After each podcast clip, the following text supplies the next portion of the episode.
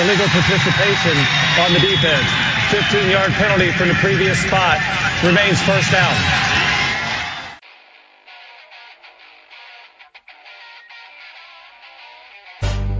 This had better be a big play after all of that.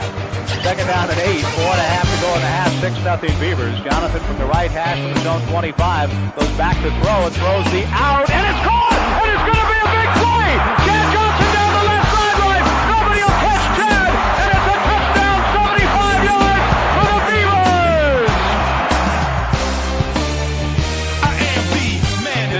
moment, and right here will tell perhaps all about that. Third and one and a half from the right hash.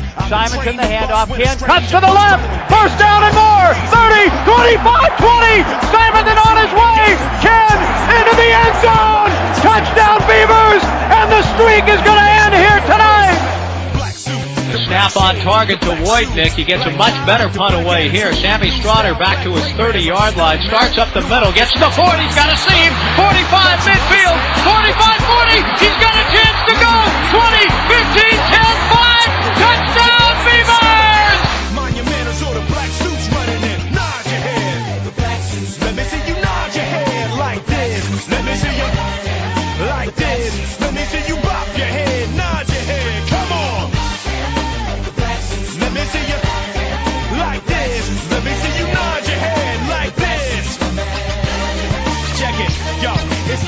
right? Serlina, making me sick, right? Earth is worthless to her. She be tripping like threatening me and my men's. Welcome to. Illegal Participation, Think she's Superwoman, the official podcast of the Heinrich Tailgate. Recording this while firmly ensconced at the Heinrich Tailgater headquarters, I'm your host, head chef planner, and chief bottle washer, Bill Heine Heinrich.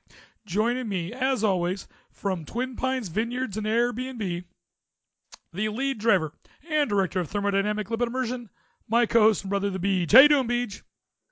Billy, I had a really crappy day. I'm sorry to hear that. You know, I don't know if I told you, I've been having problems with my dryer. Oh, I heard that. Yeah. Okay, so so my Now, is this the dryer in your house? yes, I'm Okay. looking at buying one to put out in the barn because I I need a I need a backup. Yeah. But anyway, so for like the last six months, maybe eight months, like I use the dryer and it would be like after three or four, maybe five loads, Mm-hmm. the little light would turn on saying, you know, check vent. Mm-hmm. and I'd go back there and I'd have like massive amounts of water in the vent hose that goes from the dryer into the into the wall. Hole, What what right? kind of dryer is it? Uh, I don't know, Maytag or GE. I'm not sure. Is that what you're asking? Yeah. Okay. So anyway, so as of late, it's like after every load, I have water in the thing, and and, a substantial amount, just not like a trace, but like like it sloshes in there, right? Okay, so I'm like, check out the dryer. It doesn't seem to be the dryer. There's got to be something wrong with the vent. So I go on Amazon. I do some research, you know, and it says buy a vent, vent cleaner thing, right? Mhm. So I buy this this thing that's got like a scrubby thing on one end, and then you connect these little rods to it that are kind of flexible that are supposed to go so you can jam it in the hole and it'll follow the path of the thing out the out the um, out to the vent. And I couldn't find the vent on the outside of the house, and I've been looking and can't seem to find it. I have a couple vents out there, but I think they're for the uh, the the much of a thing in the the vent in the ceiling for both the utility room and the bathroom. So I'm like, mm-hmm. I don't know where the hell the freaking vent comes out. Then I thought I found one, but it, I was awfully small, and I don't know what the hell it's for, but I don't think it was it. So anyway, so because I was going to go backwards through, right, instead of going from the from the house, go like push it back. So anyway, because I tried to stick this thing in one time and it didn't go anywhere. So I tried it again today. I'm like, I'm going to stick this some bitch in. I'm going to make it work. And they say put it on a drill, and so you can turn it in, and it'll kind of spin up in there and clean out the vent. So I jam it in, and my this this little scrubby thing goes straight up, like goes into the hole, and like it goes straight up. So I'm like, does the vent go out the damn ceiling? Well, I was just I was just thinking about this because your utility is actually got a bathroom. in the middle of the house. It's in the middle of the house. There's a bathroom on the other side of it. Yeah. Yeah. So yeah, it probably Exactly, goes out through the ceiling. Okay, so I stick this some bitch in, and I'm like getting it in there, and I'm in, uh, you know sticking it in there, grinding away. You know what I'm saying? and I'm like, and I'm and I'm like I'm stuck to a spot, right? So I'm like, okay, we'll put on the grill and see if I can, or drill and see if I can turn it. So I hook it on the drill and I'm turn on the drill and snap, freaking thing broke. And so now whatever's plugging up the damn vent also now has a vent scrubby stuck up in the son of a bitch. So I I I I've given up. I'm so and you know my house is shot. It's like four years old. My heated floor controller quit on me in the bathroom. Uh, my two toilets are leaking because the hard water from the well is causing the damn seals not to close anymore. My freaking vent doesn't work at all. And uh, on top of that, I have to get a light to shoot on my new flagpole that I put up, Uh-huh. and I can't freaking find the low voltage wire that should be going right next to the flagpole to hook on my my light bulb. And so all this crap is is hanging around. And then Rich got me the the talking pirate skull pirate skull to put into the bathroom. And I do have that hanging, but I need to work on it a little bit more. So I got all these freaking projects going on, and I'm just frustrated. Oh, what else? Oh, and my refrigerator's making noise. So I just got all this crap, and I'm just frustrated as hell. So now I called an event company to come in and hopefully figure out how to get my vent cleaned up and see what the hell's up there. Yeah. You know, I don't know. And they're gonna have to knock that thing down. But they probably got the tools and the talent. And I'm a moron, and I'm tired of it. Anyway, You that's, just gotta that's make, that's when though that's when you you watch them do what they do. my, mhm. So that way, if it happens again, you can deal with it. Yeah, I, I'm to the point though now. I mean, I sell trucks for a living. I'm better off, you know, just selling my little trucks, doing my little thing, and making the money to pay other people to do what they do well. So This is true, but it's also nice to have Yeah. the knowledge. Yeah, no, it's true, but but yeah, you know what? The specialization of labor has made our lives much more efficient. So Yep. that's why that's why I eat out every meal. It's like why as a novice cook would I want to cook when there's other people out there that excel at what they do? You know. Yeah. I feel like I'm stepping on other people's toes. I mean, why would I want to do that?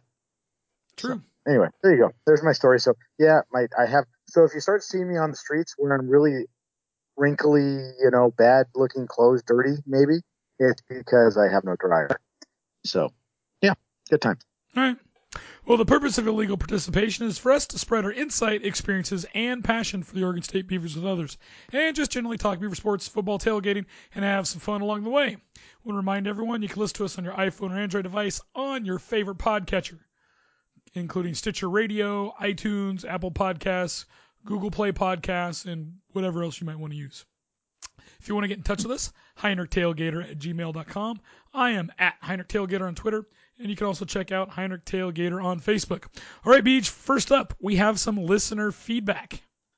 Ooh, do tell. I again always loving the listener feedback. I love the fact that we even have a listener, Yeah, we got an email. let alone, let, let, let alone feedback. Yeah, we got an email. All right. All right, it says, Gentlemen, I've been listening to your weekly podcasts for a little over six years now and wanted to say thanks for the entertainment.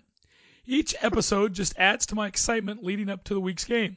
I particularly enjoy the segments on the opposing team's history and the Eugene updates. I live and work up here in Seattle, so I will definitely be blasting this week's episode for the purple puppies in my shop to hear. This this episode, this we got this email last week. Okay. Okay. Gotcha. Gotcha. This is the one I meant to include last week, and I grabbed the wrong one. He continues. Hope to stop by the actual tailgate one day. Keep up the good work. Thanks and go Beeves. And it's from Ray, who is Flat Tail Flyer at Benny's house. Benny's house is a uh, message board. So if you're looking, Okay. for, looking for a beaver message board, Benny's house. I post the links for the uh, episode on Benny's house. So, okay. Is it like uh an alternative to pure orange? well, Pure Orange died a few years ago. Oh, okay. Yeah. The guy I- who ran it, he, okay, I he basically built it. And every once in a while, it would kind of go through fits and quit, and it quit, and he just never had time to rebuild it. So Gotcha. it died. You There's a Pure Orange Facebook group, though.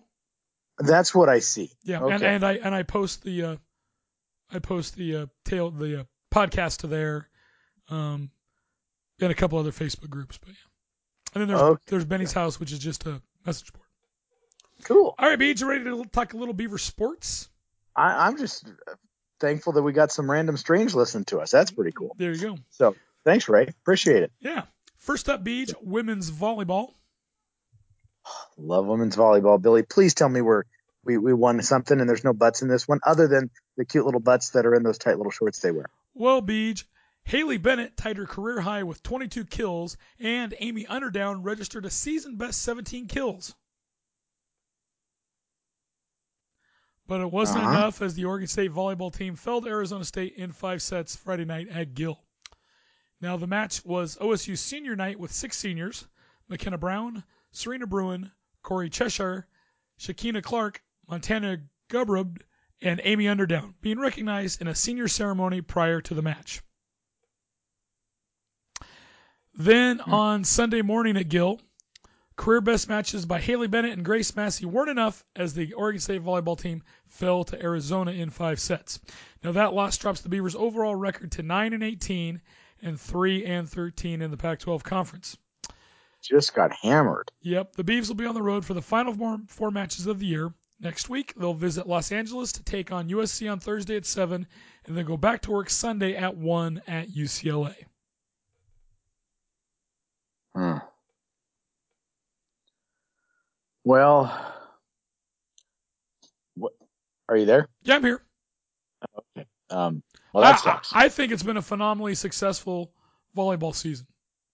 really? Well, they beat the Ducks. Oh, well, that's true. That'll save any season.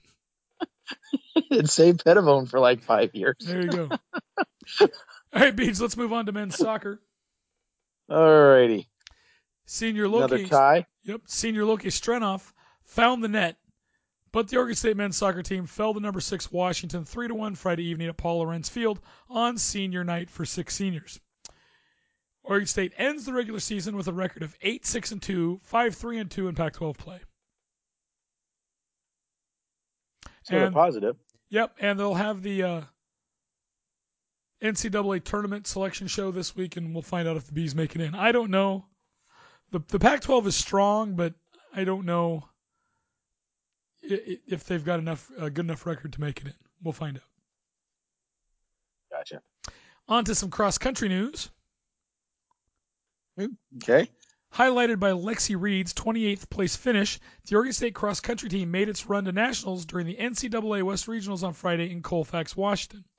Now, facing wet and windy conditions, the Beavers ran to a seventh place finish at Colfax Golf Club.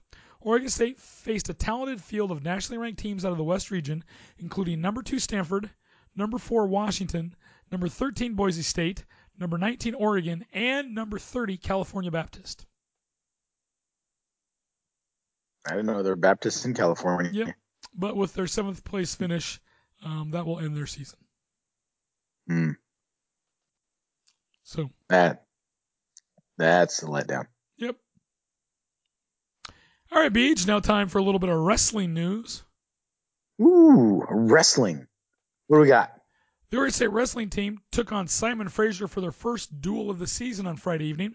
Held at Tahoma Senior High, the Beavs picked up five wins by technical fall in the night and rolled to a 40 to 8 win. Wow. Now, I looked. That is Tahoma Senior High in Tahoma, Washington. Okay. Remember, we had that So question. there is. Yes, we, we were talking whether there was a typo or not. Mm-hmm. Nope, Tahoma Senior High in Tahoma. Tahoma. Now the Beavs are back on the mats this weekend as a contingent of wrestlers will compete at the Mike Clock Open on Sunday uh, in Forest Grove. Uh, the meet will begin at 9 a.m. at the Stoller Center, and that's one they do every year. Okay. Okay. Why in Forest Grove, Pacific? Yeah, it's a Pacific. Okay. Okay. So and the All Beavs, right, cool. the do that one, and it's an open, so all sorts of people come in and wrestle Nice. from all over the place. All right, Beach, we've got some great news. We'll start off with women's basketball. Ah. The la- ladies, ladies, ladies. Well, Beach, the number six Oregon State women's basketball team took down its first ranked opponent of the season on Thursday evening as the Beavs defeated number 18 DePaul 98 to 77 at Gill in the semifinals of the preseason WNIT. Freshman Taylor Jones notched her second 20 point outing in her first three games, going for 24 points, 9 rebounds, and 3 blocks. Junior Aleah Goodman finished with 16 points, 6 assists, and 5 rebounds, including a contested triple from just inside half court to close out the third quarter. So she knocked hmm. she knocked down about a half court three just at the end of the third. Impressive. Yeah, Beach. And then I've on, never heard it referred to as a triple before. Yep. Then on Sunday afternoon, the Oregon State women's basketball team claimed the preseason WNIT title as they took down Missouri State 80 to 69 at Gill Coliseum. Mikayla Pivec scored 18 points, six rebounds, and seven assists while shooting six for nine from the floor on her way to the tournament MVP honors. Destiny Slocum put up 17 points and four assists to earn a spot on the all tournament team. Now, freshman Taylor Jones scored 14 and pulled down seven rebounds as she continues her stellar freshman campaign. Kat Tudor, who recently returned from injury, hit four of her five three point attempts to finish with 14 points. Aleah Goodman rounded out five Beavers in double figures with 11 points and four rebounds. Now, she set the preseason WNIT record with 15 threes in the tournament. Wow. So that's great. Beats are looking fire. good. Beavs are looking good, and they're very, very long now. Very tall. They got a lot of height inside. Hmm. I- When I mean height, I mean like six five, six nine. That- That's what I was going to ask. What what the, what the height of the girls are? Yeah, So. they've got their what they like to say in basketball parlance is they're very long inside. Hmm, Okay. A lot of length. So the 4 0 uh, Beavers will be back at Gill Coliseum this Thursday at 11 a.m. for its annual Beavers Beyond the Classroom game as Southern Utah visits Corvallis. So that's the one we've gone to before. Yeah. Where all they've, they invite, invite all the uh, local school children to come in and watch the game. Hmm. Be on campus. So it should be a good one. Do- Do we have any Do we have any complimentary tickets we can use this year? no, they don't do that anymore. Dag nabbit. Yep. Because because uh, Rueck's gotten the the Gill pretty full for the games nowadays. Oh yeah, they sell a lot of season tickets. So yeah, that used to be included as Oh, part of our uh, bas- uh, ba- uh, football season tickets. You got those sports passes. yeah, and uh, women's basketball is no longer included. sport- Yeah, now they don't do that, but now they're desperately giving away football tickets straight to Philip Breezer. hmm So, Beans. Uh, we'll which is a shame because because Reser should be fuller than it is. Because it's been a it's been a fun season this year. yeah, it's just been hard at home. Yeah, but still a fun season. I mean, we've had great games to watch. Oh, I agree. So All right, Beach. Uh, we'll finish it up with men's basketball. Oregon State rallied late, but fell to Oklahoma 77 to 69 in the inaugural Phil Knight Invitational on Tuesday night at the Moda Center. Now down by as many as 20 points in the second half, the Beavs closed to within six points in the final minute. Then on Saturday evening, Beach, five Oregon State players scored in double figures in an 83 to 63 win at Wyoming. Tres Tinkle finished with a team high 16 points and nine rebounds. Now, in that, he moved past Roberto Nelson and into fifth place on Oregon State's career scoring list. Uh, the senior is now up to 1,747 points in his outstanding Beaver career. The 3 and 1 Beavers next return to Gill Coliseum for a two game homestand. The first is Wednesday against UC Santa Barbara, and the second will be Saturday against Grambling State. against Grambling State, Correct. where's that at? They're out of the South. Okay. Uh, okay, Billy, Yes, Beavs. you hear that? I do. Hold on one second here. Hold on.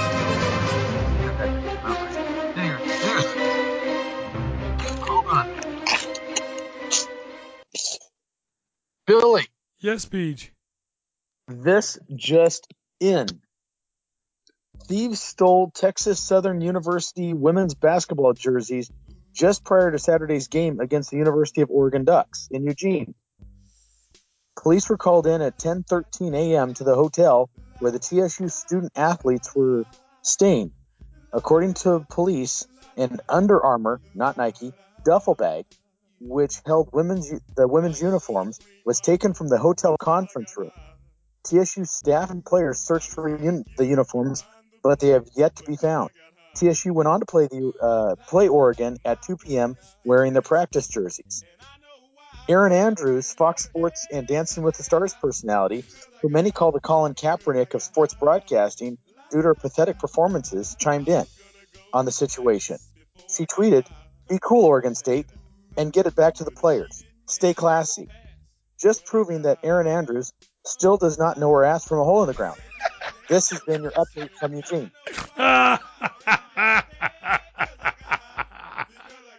Ah, that was a good one. I wonder if anyone's going to understand where that comes from. Bitch. Yeah.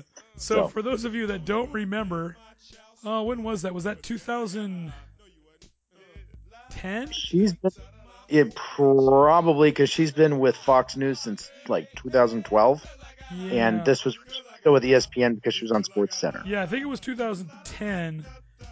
Uh, Civil War. Obviously, Mhm. the Beavs weren't very good. Oregon was, and they were playing to get into the um, national championship game. Yeah, and it was uh, Civil War at Corvallis.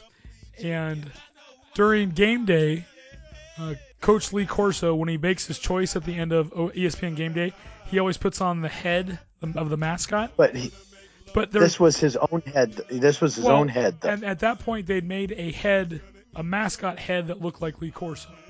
And it was Yeah. kind of a prop, and it was a funny thing. And they had it there at Corvallis at uh, OSU because they were doing a live broadcast from game day. I believe from the quad. Weren't they in the quad? I think so. I Yeah, think they were in yeah. the quad there outside the MU. And sometime during the day, the head was stolen, and Erin Andrews She said tweeted on, out. She was a tweet. Was it a tweet or was it a? Was it she say it online? I mean, I on, air. I know. I think it was a tweet or some kind of a, a social media release. But yeah, it was about So- stay classy OSU, stay classy with your fans. You know, give the head back.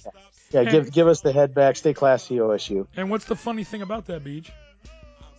The Oregon Ducks are the ones that stole the head, not any Oregon State fans. It was it was it was Duck and fans. and stole she, and she never came out and apologized Nope. for that. So blame blamed uh, Oregon State fans for stealing something the Duck fans stole in the first place, which is probably who has those jerseys. So Mhm. uh, I'm surprised. Thank God they had the practice jerseys to wear. I was kind of Yeah. wondering when if they were going to. Uh, I mean, sounds kind of stupid. But it's like, what do you do if you don't have jerseys? Yeah. you know i mean i suppose i suppose uh, if it was oregon they probably have like 35 different versions of the women's jerseys that they could have let the other team borrow Yeah, probably. what color would you like Pink, purple, So- black, white, green, yellow, chartreuse, Yeah. lavender Who blue, dilly, dilly, dilly, Who- dilly, yeah who, who, dilly. who steals jerseys you know i mean I, I- again i you and i were were, were talking before the, the we started recording you know stabbing people for a chicken sandwich Yeah. people stealing uniforms. You, you know, it was, it was what did I tell somebody the other day? You know, one of our basic fundamental freedoms in our country is property rights. You know, and, and people don't realize that, but but basic property rights, the fact that you own stuff and that stuff is yours and people don't have the right to take it. And, you know, it's just gone to hell. You know, they don't prosecute. People steal crap. They slap your hand. Somebody told me that you can steal crap in Seattle and just kind of like that that so now you can take a piss down in San Francisco in the public and it's okay they won't arrest you and I've also heard like in Seattle like if it's not over a thousand dollars they really don't prosecute anybody any any theft if it's less than a thousand dollars. And I'm like well if that's the case shit I just steal everything all day long. Who cares? Everything you steal is going to be roughly under a thousand dollars easy unless you go to Nordstrom's and you have to steal quite a bit of stuff to hit a thousand. Yeah. so anyway just Yep. just kills me. And and you know uh, there's a freaking Under Armour duffel bag sitting in a conference room who steals that shit it's not yours Yeah, I know. you know I mean that's what just I, I just I scratch my head I'm like it's not yours why are you taking it Yeah. So, I don't like anyway, thieving bastards. jackass so there that there there might be your Tommy Tommy Tuberville Jackass of the Week award if they ever caught the son of a bitch so There you go. anyway All right, Beach. Well, are all you, right Are you? next Billy Or it's time to go under for the further review for week number 12 in the Pac-12. After further review, the runner did cross the line, with the goal line, touchdown. Touchdown. All right. okay Heading into this week, Beach. Uh, Kyle was in third place. I hate you, Kyle. At 38 out of 50, uh, That's not right. It wasn't 54. I had been adding them up wrong. So he had 38. You had 42. I had 46. So first up, all the games were on Saturday, November 16th. First up, we had UCLA at Utah. Who'd you take? Utah, and I think we all took Utah across the board because UCLA is coached by Chip Kelly, the biggest asshole in the Pac 12, if not the entire NCAA. The number eight Utes smothered UCLA on offense and shredded the Bruins on defense on their way to a 49 3 victory on Saturday night. Now, it was the largest margin of victory for the Utes in a Pac 12 game this season. On offense, the Utes totaled 536 yards and rushed for 201. Their domination was equally equally pronounced on defense. UCLA saw a three-game winning streak end after it committed five turnovers and averaged just 3.7 yards per play. The Bruins finished with 50 rushing yards after losing 81 total yards on sacks and tackles for loss. Now for Utah, Zach Morris ran for 127 yards and two touchdowns and added 65 receiving yards. Moss moved into second place for career all-purpose yardage at Utah. Quarterback Tyler Huntley threw for a season high 335 yards and two TDs on 14 of 18 passing. Brant Kuithe had career high 132 yards receiving and a touchdown on five catches. That's not five touchdowns. He had five catches for 132 yards.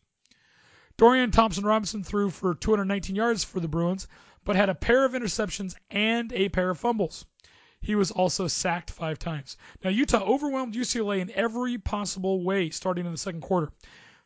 The Utes totaled 189 yards on 15 plays in that quarter alone and forced a pair of Bruin turnovers. UCLA drove deep into Utah territory on multiple drives, only to see each drive end in a turnover or a flurry of sacks. And that's just crazy. 14 receptions for 313, 335 yards. It, so essentially, what I'm hearing here Is is he was averaging almost 24 yards of pass, Yeah, they they made bitch tits their bitch this week, is what it sounds like. pretty much. You, you know, I just realized you said one of the who, what what what position does Zach Morris play? Zach Moss. Moss. Oh, I thought you said Morris. No, Zach. Because that would have been so funny. Because if it was Zach Morris, I'm like I'm like, dude, was AC Slater on injured reserve? So anyway, I might have no. said Zach Morris because So- I did that earlier this year, and I cut it out and used it as an outtake at the end because we both cracked up when I said Zach Morris because I caught myself when I did it that time. I might have just said it. I don't know. Uh, When I, when I, when I play it back know, later, if I I- might if be laughing. Okay, okay. Well, you know, if if I would have caught that sooner, I would have said, you know, every time you mention his name, you should say AC Slater was on injured reserve, and uh, yeah, Or AC Slater had no that would have been funny. Yeah, yeah. All right, next up was USC at Cal. Ooh. You know, I, I was I, I threw away my notes and so I can't remember who I picked. But I wanna say I picked USC. No, we all picked Cal. Oh, did we all pick Cal? It was a tough one though. So so and how do we do on that? USC quarterback Kedon Slovis had his third 400 yard passing game in the past four weeks and threw four touchdown passes, leading Southern Cal to a 41 17 victory over California on Saturday night. Now, Slovis, Slovis followed up a 400 yard game against Colorado and Arizona State by completing 29 of 35 passes for 406 yards. He threw TD passes on the final drive of the first half for the Trojans and the opening drive of the third quarter to keep USC in the race for the Pac 12 South title. Now, Beach, the Trojans are just a half game behind Utah, but they hold the tiebreaker based on a head to head win. Now, Slovis connected on an 18 yard TD pass to Amon St. Amon-Ra St. Brown to cap USC's opening drive and then helped the Trojans break open a tie game with his TDs surrounding halftime.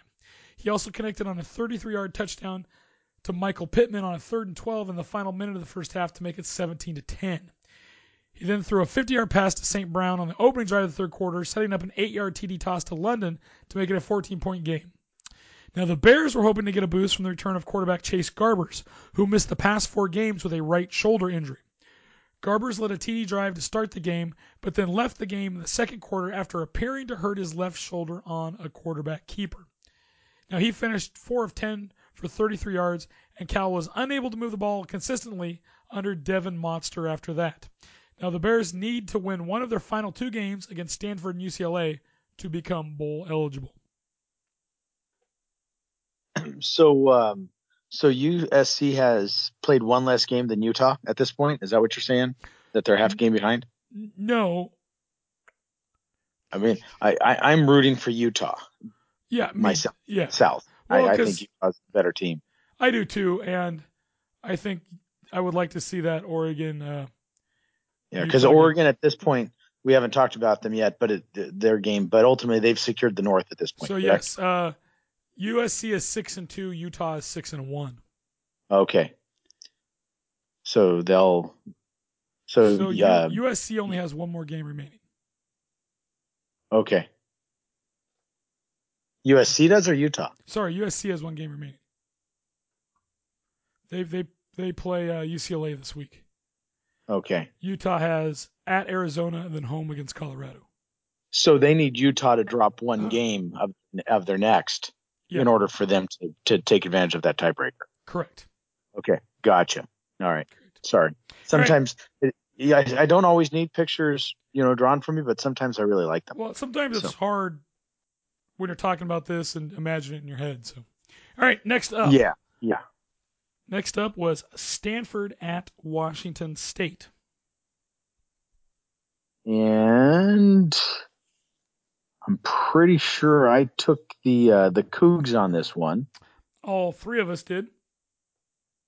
Washington Okay. State quarterback And Anthony. how do we do this, Billy? Washington State. I love it when you start off with the team that we pick because that's usually a positive note.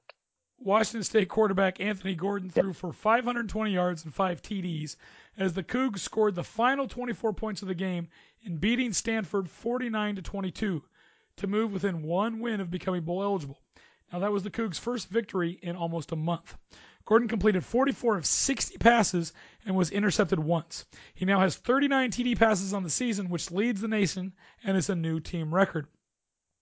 Easop Winston Jr. caught 11 passes for 107 yards and a pair of TDs for Wazoo, which has a four game winning streak against the Cardinal. Running back Max Borghi rushed for 111 yards and scored a pair of touchdowns. Brandon R. Arconado caught nine passes for 140 yards for the Cougs also. Now for Stanford, Davis Mills started in place of injured KJ Costello, and he threw for a team record 404 494 yards. Mills completed 32 of 49 passes for three TDs and a pair of t- interceptions. Connor Wedington caught seven passes for 109 yards, and Michael Wilson had five catches for 114. Now, Stanford played without uh, KJ Costello and all Pac 12 defensive back Paulson Adebo, who are out with injuries.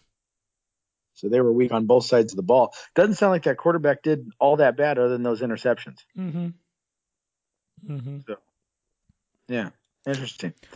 So now, how is, is Stanford going to be able be able to get bowl eligible? Stanford right now is four and six overall with two games remaining, and You know, everybody's beat each other up so bad that everybody's just struggling to become bowl eligible in this Yep. in the Stan- pack. Stanford has Cal, and then home home against Cal and home against Notre Dame. Ooh, We'll talk about the bowl picture here once we're done talking about the games. Oh, okay, all right. All right, up next, Beach. We got the win there. Up next, Arizona at Oregon. Arizona at Oregon, and again, ooh, I think I picked Arizona on this one. We all picked Oregon. Did we? Well, maybe it was. You can take think I- Arizona if you want. I'll change No, it for no. you. Do you want I think, I think what it was, I would no, no. That's I all can right. I'm change it to You know Arizona. I- no, it's okay. I'm good. But what I was thinking of is, and I, we're going to talk about it here, but but Arizona has been known to knock off Oregon on occasion. Yeah. Um, didn't they? Uh, God dang it! Who was that one quarterback that they had? Uh, and you said that whole season they're only one injury away from being a mediocre team. They're only one injury away from being a mediocre team, and they played Arizona and they freaking broke his leg or something, didn't oh they? no, he went in injured, and then it, he injured even more. Um, yeah, Yeah. I can't remember who that was. was? It was Uh, with black 2010. quarterback, wasn't he? When that when that Was hap- when that happened, I was on a date with Jess. Okay. I just I just remember and and and nobody expected Arizona to be able to take them out, and they ended up beating them and beating them at Autzen too, I believe. You're looking it up right now, Yeah, aren't I'm you? trying to. Was that 2010? I don't know. I just remember that guy was fast. He he was darn good at the option. Was see so had- I know you're had- talking about, but it's not the one I was thinking. We, no, who was before? It was two like two quarterbacks before Mariota. Dennis Dixon. Dixon, that's it. Yeah, that was 2007. Was okay. Yeah, I just he, he was because he had those little pencil skinny legs too, hmm and uh and but damn, he was fast. Yeah, he he ran But, that he uh, ran that offense pretty well. Yeah, but like you said, I mean, but he was that team back in those years. I mean, he he was the the whole damned offense. hmm So without him making those quick decisions, they were nothing. So anyway, okay. So so Arizona, Billy, we picked all we all picked Oregon. Did Arizona did Arizona come and and uh, surprise the shock the Ducks? They were definitely there. They Oregon, showed up. Yeah, they showed up. Did they Oregon, have- did they have their jerseys? Did anybody steal their jerseys? no. Oh, okay, that's good. Oregon quarterback Justin Herbert threw for 333 yards and four TDs, and number six Oregon won its ninth straight game and clinched the Pac-12 North with a 34 to six victory over Arizona on Saturday night. Graduate transfer Juwan Johnson caught five passes for 93 yards and a score for the Ducks. Now, Oregon hasn't won seven straight in conference play to start a season since 2012. And no team Wow. has started 7 0 in league play since Stanford in 2015. Now, Arizona started freshman quarterback Grant Gunnell. Head coach Kevin Sumlin had said this week that practice performance would be determine whether Gunnell or senior Khalil Tate would start. Gunnell completed four of six passes for 28 yards. Now, Tate, who had started eight of Arizona's previous nine games, started the second quarter and played until Gunnell replaced him with just under 10 minutes left in the game. Now, J.J. Taylor had 17 carries for 74 yards and caught six passes for 55 for the Wildcats. Now, with that victory, Beach, Oregon wrapped up the berth in the conference championship game on December 6th in Santa Clara, California. The Ducks' opponent from the league's South Division is yet to be determined. Hmm. Okay. So there you go. Disappointing. I was I was hoping we could uh, at least you know run the gauntlet to Civil War, and then have Civil War mean something. Yeah. So not that it doesn't mean something, but have it actually make an outcome for uh, who went to the to the to the championship game. Yeah. Since Oregon State is in the number two in the North, Yeah. right? Well, we'll talk about it there after we talk about our last game Arizona State at Oregon State. And none of us have uh, has has picked the uh, the opposing team. We've all gone with the Beavers this year, even Kyle. So you, how'd we Kyle. do, Billy? Oregon State quarterback Jake Luton, one of 16 players honored during pregame festivities on Senior Day, passed for 288 yards and four TDs, leading Oregon State to a 35 34 victory over Arizona State on Saturday night. Oregon State's defense came up with two second half turnovers and a key stop on a two point conversion attempt to help preserve the win. Now, tight end Noah Togiai's 12 yard touchdown reception, which featured a highlight reel leap at the five, extended the Beavers' lead to 35-21 at 4:14 of the third quarter. Now, Togiai had his best game of the season with a team high eight receptions for 76 yards and a TD. Now, ASU was in position to score the game-tying touchdown with 10 minutes left, but Eno Benjamin fumbled at the one-yard line after a hit by safety Uh, Morris. The ball was recovered in the end zone That by was safety Jalen was- Moore for a touchback. Beautiful hit. Oh, it was great. And and he was purposely That was knocking awesome. the ball out. Yeah, he was Yeah. purposely knocking the ball out. And it was it was it yeah, was you, you you know that that's one thing the Beeps, the, the the Beavs have really been going after the ball this year. Have Yeah. you noticed that? Yeah, but they haven't. More so than I've ever seen them in the past. But they haven't created a lot of fumbles. They no, haven't. but they're trying, and they've Yeah. done a few. they've gotten a few. They've gotten two or three, Yeah. now, with, and and in this case, it saved the game. Yeah. Now with less than two minutes left on fourth and eight from the Beavs 12, ASU quarterback Jayden Daniels delivered a strike over the middle to Brandon Aiyuk for a TD. The Sun Devils then elected to go for the two point conversion, but running back Eno Benjamin had nowhere to go on a pitch left, and his desperation heave in the end zone was intercepted by cornerback Nahshon Wright. Although it wouldn't have counted anyway because of multiple uh, ineligible receivers downfield on the play. Now the Beavs got the ball back after the recovering the onside kick, and on fourth and two from ASU's 44 with 42 seconds left, Jake Luton's pass intended for Javon Bradford was incomplete, but cornerback Jack Jones was called for pass interference to give the Beavs a first down to seal the win. Now for Arizona State, Brandon Aiyuk had 10 catches for 173 yards in the score and a stunning 63-yard punt return for a touchdown. Now the Sun Devils had 408 yards of total offense compared to 393 for the Beavs, who defeated ASU for the first time since 2014. Luton completed 26 of 35 with no turnovers. Wow. He did his best work in the first half, connecting on 15 of 18 for 196 and three TDs. Artavis Pierce for the Beavs fumbled the ball away after a hit by defensive end Roe Wilkins, which turned out to be the Beavs' first lost fumble of the season. That was tough because the Beavs had no fumbles up until that one. Mm-hmm. That was the first fumble of the season. The Beavs still only have, I believe, four turnovers on the year. Three interceptions and one. Not fumble. bad at all. No. Now, Beach, the Beavs have won four Pac-12 games for the first time since 2012. Hamilcar Rashed Jr. recorded two sacks, giving him 14, a single season school record. He also now leads the nation in tackles for loss and sacks. Isaiah Hodgins' second quarter TD reception gave him 13 on the season, the second most single season mark in school history, behind Brandin Cooks' 16 in 2013. Hmm. What'd you well, want to say?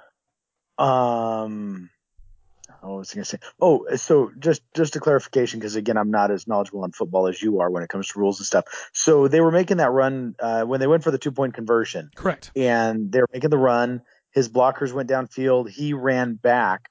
Ultimately, he never crossed the line of scrimmage. He ran back to try to avoid the tacklers, and then he ended up throwing it. When you have, and so his linemen were already running to protect him as he was running towards the the end zone. Um, once they're down there, once you go downfield, you you can't come back. So so once they're down there, I mean, you, is you an ineligible man. Once once you're downfield, you're ineligible. Yeah. Yeah. So so it doesn't matter how far down the field do you have to be before you are three yards. Three yards from the line of scrimmage. Yeah. Okay.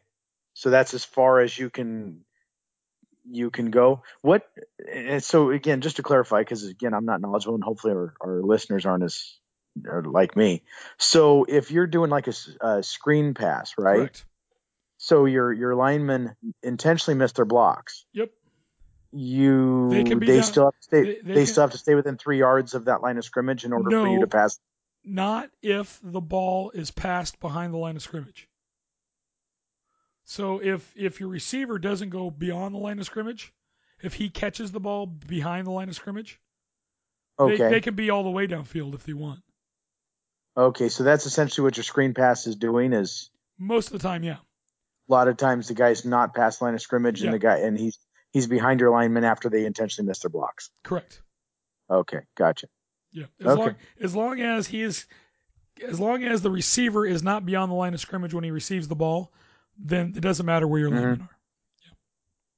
So Okay. But I that that but play was that, for me watching that play, that was not a pass play. That was supposed to no, be no, not a, that was supposed to be a that pitch, was a run play that yeah. Which I don't know why they ran that. I to me that was a weird call. Well, you you said it was a weird call. I thought it made sense because they haven't run that play at all this that during the game. I thought maybe they could sneak one by. Yeah, but I think they ran that kind of play against UCLA. And did they not have much luck with that oh, against they did, UCLA? They did against UCLA, but I just think Oregon State has better um, pursuit like that. Where where Oregon State gets hurt is when you they, they don't get outflanked often. It's when the guy comes on the cutback. So maybe they were hoping for a cutback on that. You know, because mm-hmm. the Braves over pursue and then cut back on it. But and that when he threw that ball, I think he was just kind of ad libbing, knowing that he I was, think so too. He, knowing he that was he was screwed and he just kind of chucked it out there. Yeah, yeah. No, I, I kind of got. You, were, were you able to watch that, or yes. were you still in the stadium? That yeah, point. I was in the but stadium. You were was, in the cor- but you were in the corner, so you couldn't see very well. I'm assuming. I know I could not see from the well. I mean, I could see it from the backside, but yeah, that's what it Yeah, looked like to me. So from from our seat location, it was absolute desperation throw. Yeah. So he he was running away from the tacklers, uh, from the pursuit. He throws it up there, and uh, ultimately it was just trying to get close to one of his players, and and we were right in the position to. Yeah. Now there's a lot of people that question should they have gone for two. You know, me, I- I'm I- one that if you're on the road and you have a chance to put the dagger in it and kill it, you do it. Mm-hmm. And that it was funny because that's when I was sitting up in the stands with uh, everybody. That was the comment I made as well. Was this is where Billy says you're not at home. Your momentum is not in your direction at this point. You got to just kill it now because in overtime their odds are not in your favor. Although, well, and the thing is, you're still giving them the ball back with what a minute 40 left. You're giving the Bees back. Yeah. Now, the only thing I would say about that though is you want to go ahead and I, I know people say, well, but if you tie it, if they go down and kick a field goal, they're going to win, right? Mm-hmm. But if you go for two and get it, if they go down and kick a field goal, they still win. Yeah.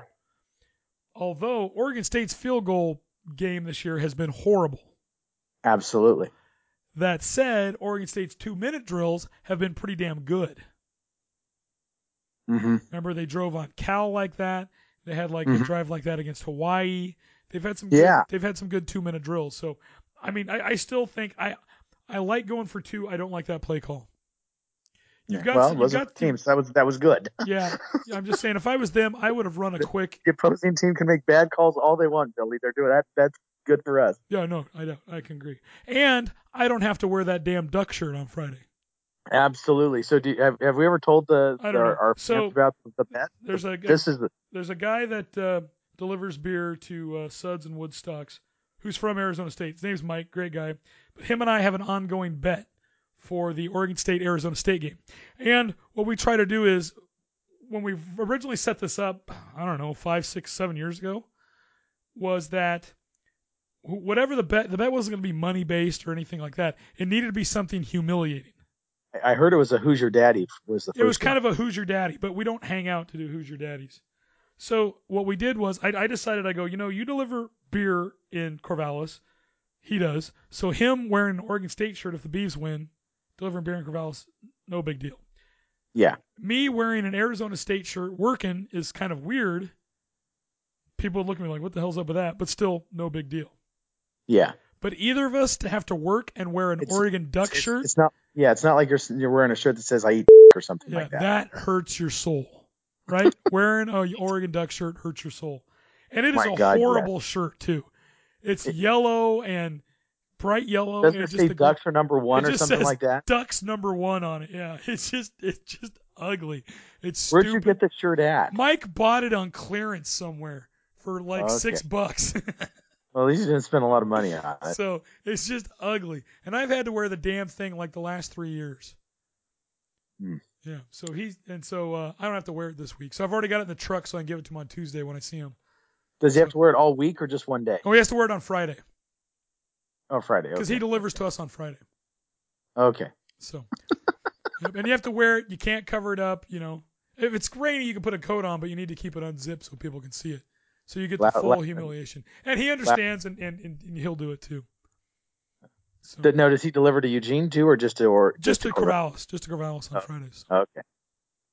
All right, Beach. So um, let's talk about the Pac-12 and the polls. In the AP poll, Oregon is number six, Utah is up to number seven, and USC and Washington are in the others receiving votes category. In the USA Today coaches poll, Oregon again is at number six, Utah is up to eight, and USC is in the others receiving votes category. Now, last week for the playoff uh, positioning right now, LSU was at one, Ohio State at two, Clemson at three, Georgia at four, Alabama had fallen out at number five, Oregon at six, and Utah at seven. So we'll see what happens this week when they post those results on Tuesday, I believe. See where everybody moves.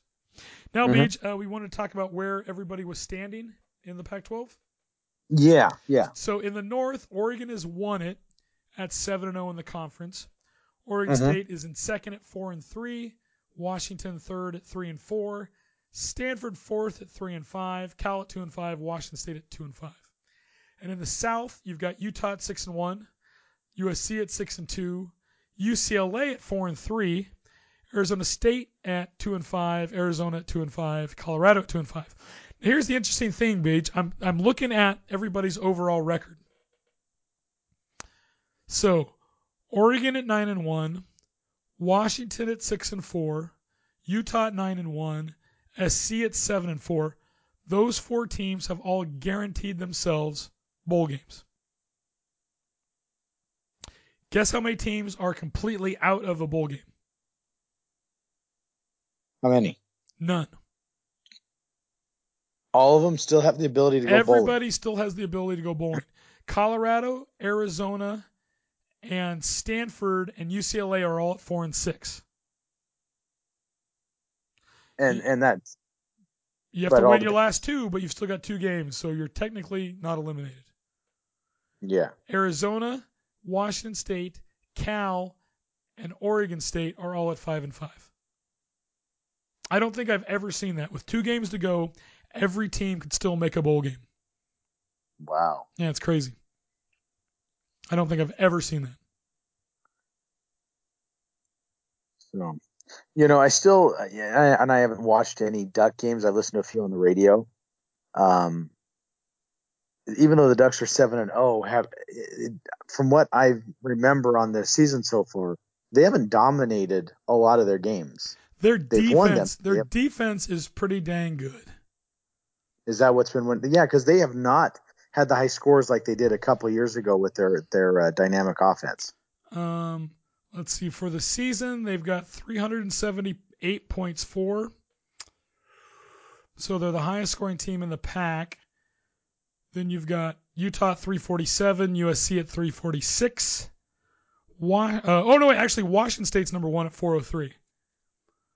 Oregon at 378. So Washington State scored more points than any other team, Correct. yet they are at the bottom of the Pac-12 Correct. North. Because they've given up 293 points. and a lot of that was against uh, that that damn high scoring game against UCLA. Yeah. I mean, shoot, that was uh, And actually, was- when you look at it, their defense is actually not giving up a lot of points too. But Oregon by far has given up the least amount. They've only given up 148 points on the season. so that's that's really where their strength has been. I mean, their Uh-huh. their offense is scoring, but their their defense is preventing the scores. Yeah, Gotcha. yeah. So, Well, but anyways, you know, we can still make a, a good. We can still make a season out of this. It's not Yeah. bad at four Yeah, and three at the- this point. oh, You know, because we we were still we were still at the beginning of the season. We were estimated to be uh, what fifth or sixth in the Pac-12 North. they were sixth and win two games. So we we Two games did- on a they, season. They expect. Wow. Yep. Not not just in the conference on the season. Correct. So they expect us to win our two out of conference games, then go completely defeated in the Pac-12. Probably. That's a wow. So cool.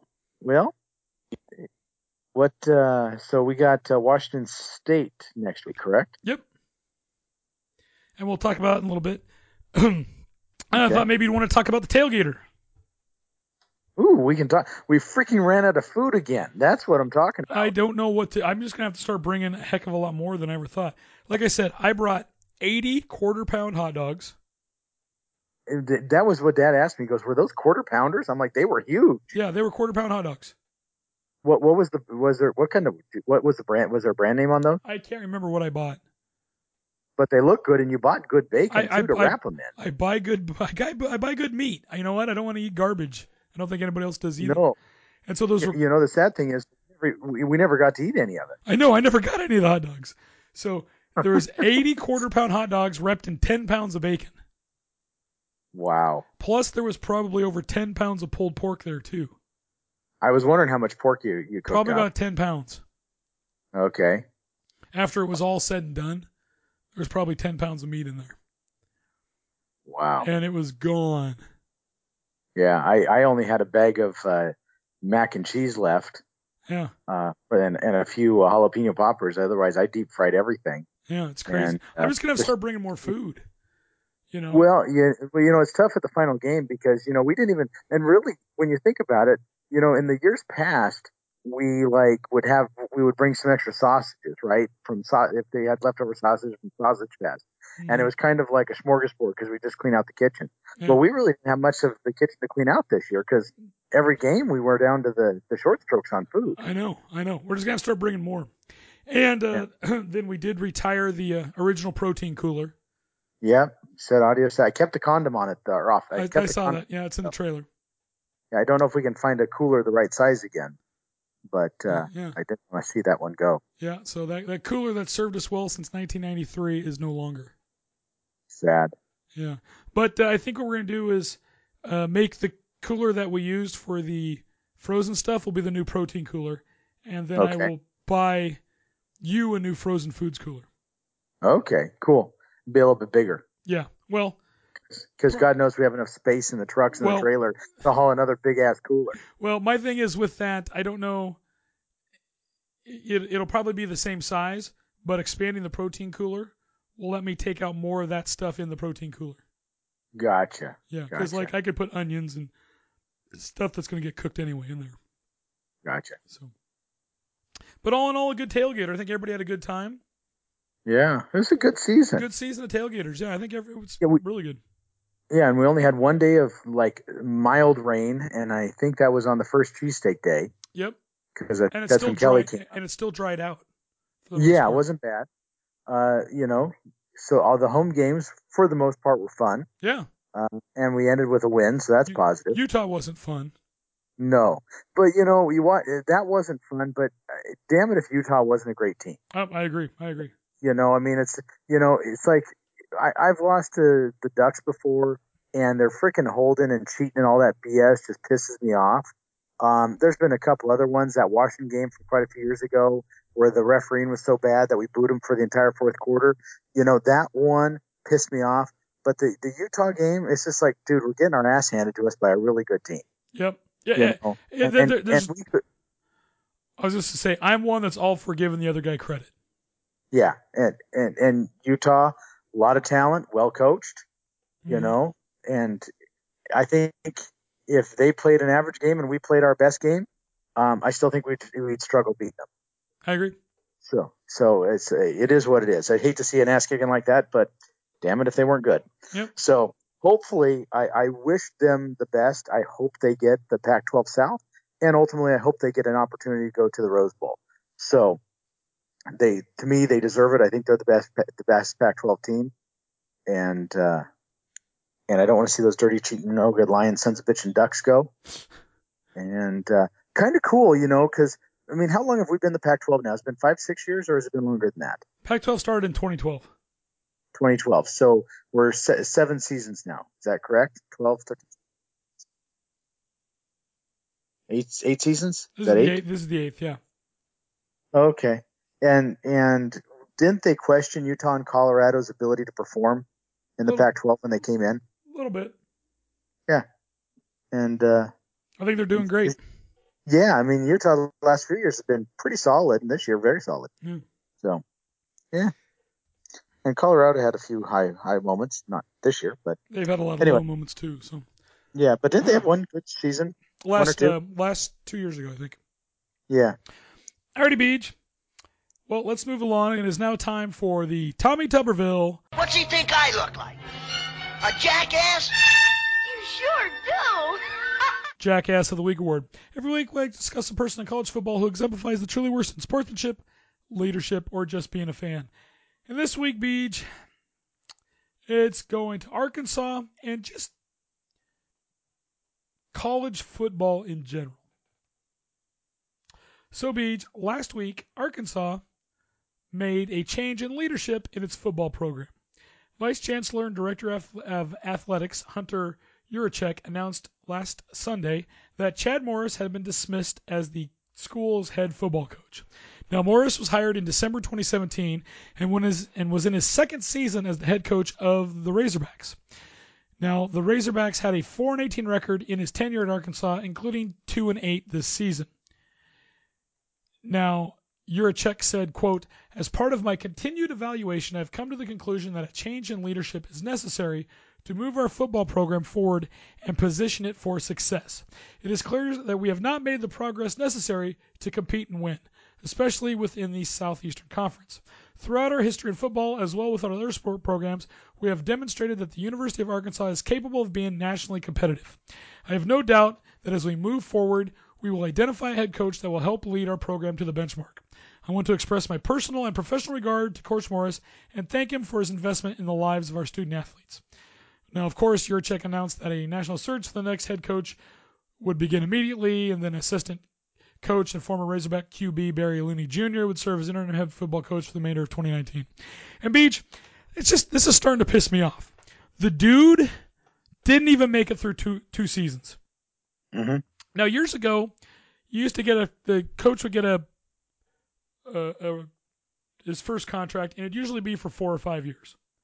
Mhm. And it was pretty well known that you had four or five years to show what you could do. Because you're not you're not you're not playing with your recruits. Correct. You're playing with your your predecessors' recruits, Correct. which not might not be suited well for your offensive or defensive schemes. Correct.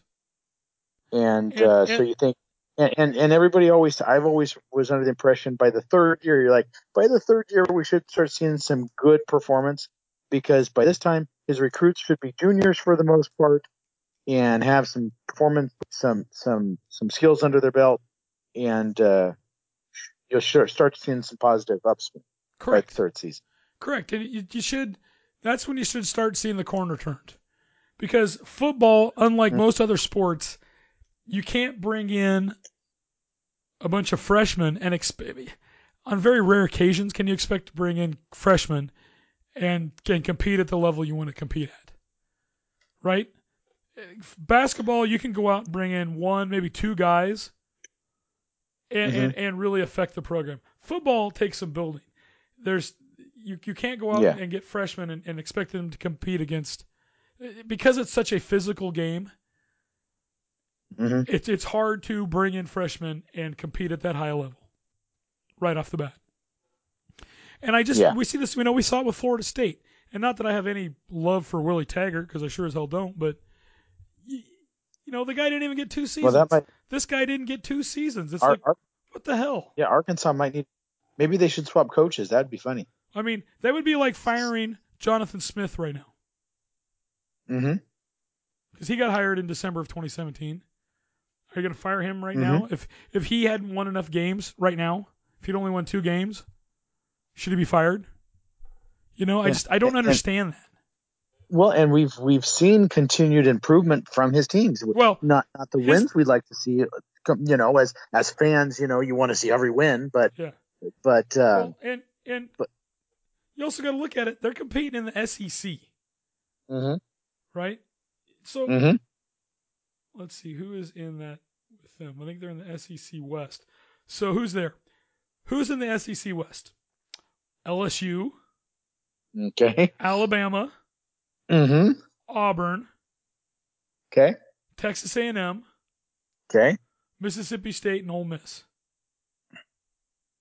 You know, like You, and you know what? If if the coach cheated to get the wins he needed, so he didn't get fired, then he'd get yelled at for cheating. Yeah. So and well and I mean they've got a couple. I don't want to say they've got a couple of bad losses, but they beat Portland State. They beat Colorado State. They did lose to San Jose State at home, but then you know they lost to number 23, number 11, number one. It's like, what do you expect them to do? You know, yeah, I just you're playing some of the strongest teams, and you're on your second year. Well, then this then this week what they do, they went out and lost to Western Kentucky, forty-five to nineteen. So, I just I don't understand. I don't understand what you expect out of these teams.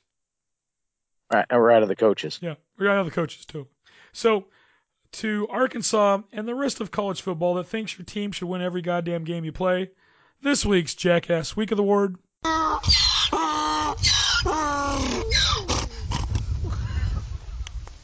is for you. I just don't like to see a beach Well, you know, I, I always go back to the old adage: in any Saturday, fifty percent of the teams are going to lose. Yeah. In football, now in soccer, they all might tie, but in football, fifty percent of the teams are going to lose. Correct. And and and so when you start realizing that, you know, it's and I and I like to think, you know, when we talk to all the guys at the tailgater and stuff, the, the you know our our people around us, and we start talking about the football games, you know, we all have reasonable expectations for the Beavers. Yep. You know, God, I certainly hope we win today. God, it's going to be a good matchup. You know, we're not. We I don't think, especially as Beaver fans, we have that that uh, act like we're entitled to wins. Mm-hmm. You know, um, and, and I don't think that's the case for the the the fans down in Eugene. I absolutely believe their fan base feels they're entitled to wins because of who they are. No, I, I uh, believe that too. Yeah, but but as far as the Beaver fans go, for the vast majority of us out there, we're all like, dude. And, and you and I've had this conversation. I think we might have shared it with people who listen to our podcast. But the fact is, our our the school we support is in Corvallis. Trying to get top tier talent to come to Corvallis, Oregon, is difficult, especially if you're saying just talent that's going to, into the Pac-12. Mm-hmm. Where would you go if you are a horny 18 year old just graduated from high school? Would you want to go to sunny Arizona where the chicks are the hottest girls in the Pac-12? You know, or Southern California where the chicks are also hot and there's a lot of crap to do, or the Bay Area, you know, where there's where it might be different than what you've ever experienced before. Seattle, where it's a big town. Seattle, yeah, for you know, it's Seattle is definitely you know a, a, premier spot in the in the Pacific Northwest, the best spot. Or now now you're down to you can say Colorado, but well, Colorado and Utah, I don't always consider them, but It's- Utah, It's you know, still it- other it- than other than Pullman is the hardest place to recruit to in the Pac-12. Yeah, exactly. I mean, after going to Pullman two years ago, oh my God, I had no idea. I mean, I always thought, oh, it's just outside of Spokane. It's way the hell outside of Spokane. Mm-hmm. It's out in the middle of nowhere. It really is. And I mean, I you know, I always heard the rumors that well, they didn't have McDonald's until a few years ago, and they had to drive to Moscow, Idaho, to get a McDonald's.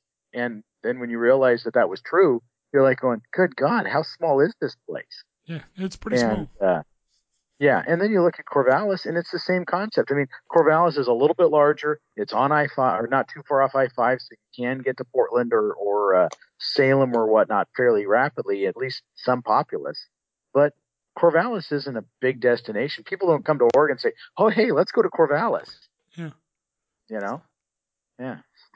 Let's go. Let's go ride the only escalator in. Uh, let's go to Reser Stadium and ride the only escalator in uh, Benton County. no, So I don't think a lot of people realize that. All right, Beach. Let's move along. Now it's time for our musical interlude of the week from 1985. It is my pick. And I oh. got one just because there's I like the song and there's also a little funny thing about it too. So, Beach, this song ended up number 28 on the 1985 Hot 100 chart. Hmm. It was sung by Leslie Sebastian Charles, a Trinidadian English recording artist who had a string of R&B international pop hits in the 70s and 80s. Have you ever heard of Leslie Sebastian Charles?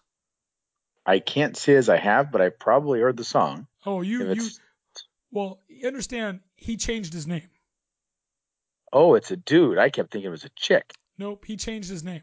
Now, according to an interview, his stage name was derived from a local football team that was in his hometown in Trinidad and Tobago, who called themselves Ocean's Eleven.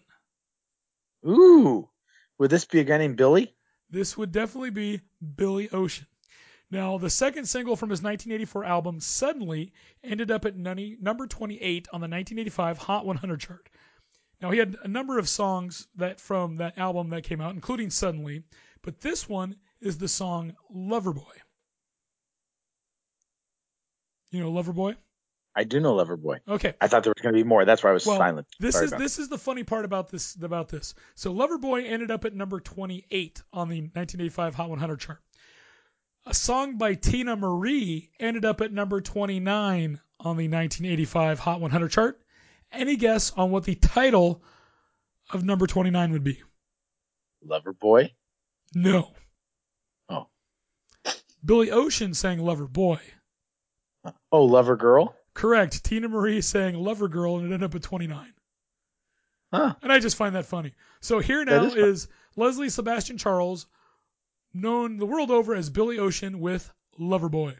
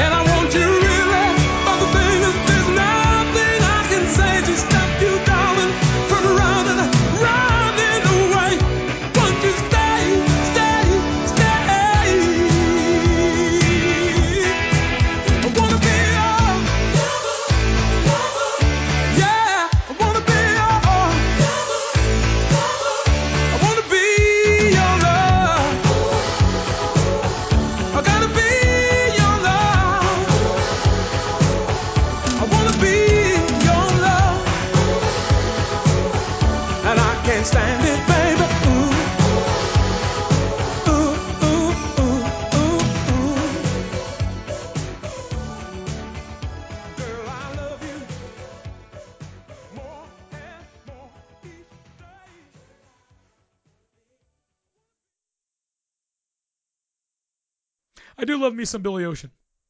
You know, I get him confused with I think it was Terence Trent D'Arby. Oh, I love him. You're thinking of Wishing Well. Yeah. I love that song. Yeah. So you know, there was uh, my my friend Maria was telling me one time. God dang it! It was. Uh, was Electric Avenue? I'm going to rock down to Electric Avenue. Yeah. So that whole uh, song is about the poverty Yeah. and something about the electricity where he lived that there was no electricity in a certain area of town or something and literally had to walk down to where the electricity turned on Uh-huh. is that yeah so never knew that that was interesting i don't know if that's a 1985 song or not but maybe that's when i have to No, consider you you were in uh, you were a lot longer when Eddie Grant came out with that. okay That came out in 90, uh, 1982. Okay So wow Yeah. okay better all right well still cool i did not know that that uh, billy ocean had a name like leslie yeah. Yeah. Anyways, uh, song I, I love some Billy Ocean. Um, although my favorite Billy Ocean song is probably "Get Out of My Dreams, Get Into My Car." that's good that's a good one now when did that one come out Oh, that came out a couple years later, probably like '87. Okay. You know, it, it's it's funny here. We're picking all these songs, and you know, for so much, you think of the '80s and you think of the big hair bands and stuff, and uh, there was a lot of just good music back then. Not not just hair band stuff, but but because Billy Ocean really pretty unique sound. Oh yeah. So uh, "Get Out of My Dreams" came out in '88. Okay. so there you go. All right, Beach. Uh, let's keep moving along here. It is now time to preview week number 13 of the Pac 12. I've got Kyle's picks. Now, he also texted me and said he had some good stuff written down in his email, and I have not read it yet, so I'm going to open it up here. All right, Beach. So, after last week, scores were Kyle at 42 out of 79, you 46 out of 79, and me at 50 out of 79. And I told you this week I would pick before you. Yes. All right. So all the games are on Saturday, November 23rd. First up, UCLA at USC. I uh, so it's the uh, battle for the victory bell.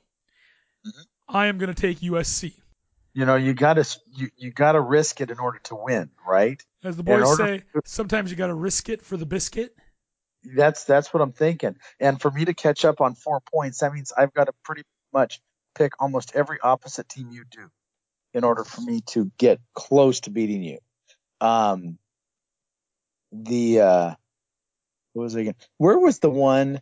There's a there's some school that has a big ass bell that they ring when they uh, when they score, and a student gets uh, picked to go down there. And when he beats on the bell, if you got the right angle, it looks like he's beating on something else. Oh, I've never seen it. You ever, you, you ever seen that? God, I gotta look that one I, up. I know they ring the victory bell when they win in the in this game in LA, but Yeah, that's well, that's what got me thinking about it. But it's not the victory bell, but it's some school. I don't know where it is back east. But yeah, you'll see the guy just hammering on the bell, but it doesn't look like he's hammering on the bell. It looks like he's hammering. all right, Beach. I'm taking USC. Who are you taking? uh, you know, I think Chip Kelly, that son of a bitch, cheating bastard, is going to pull a win out to upset USC and knock him out of the uh, the Pac-12 race. All right, so you're taking UCLA. I am. All right.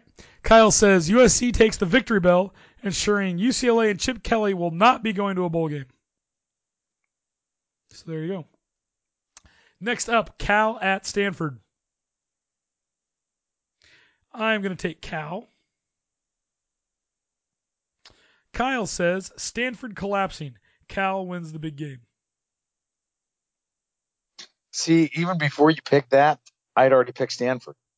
Okay. So, um, just because it's at Stanford, and I think, I just think that that's going to be enough for them to take that spot. But are they still missing their? Who are they listening? Their quarterback? No, uh, Cal was missing their quarterback. Uh, Stanford. Who'd they lose? They lost somebody, didn't they? Mm, Uh, they were missing a defensive back. Okay. Yeah, I'm still going to take Stanford. I think the Cardinals going to beat them. Okay. Next up, Oregon at Arizona State. I'm going to take Oregon. Kyle says a rough weekend for fans of Arizona schools. Oregon. I will also take Oregon. Okay. Next up, Utah at Arizona. Funny, both teams played away last week. Now they're both at home.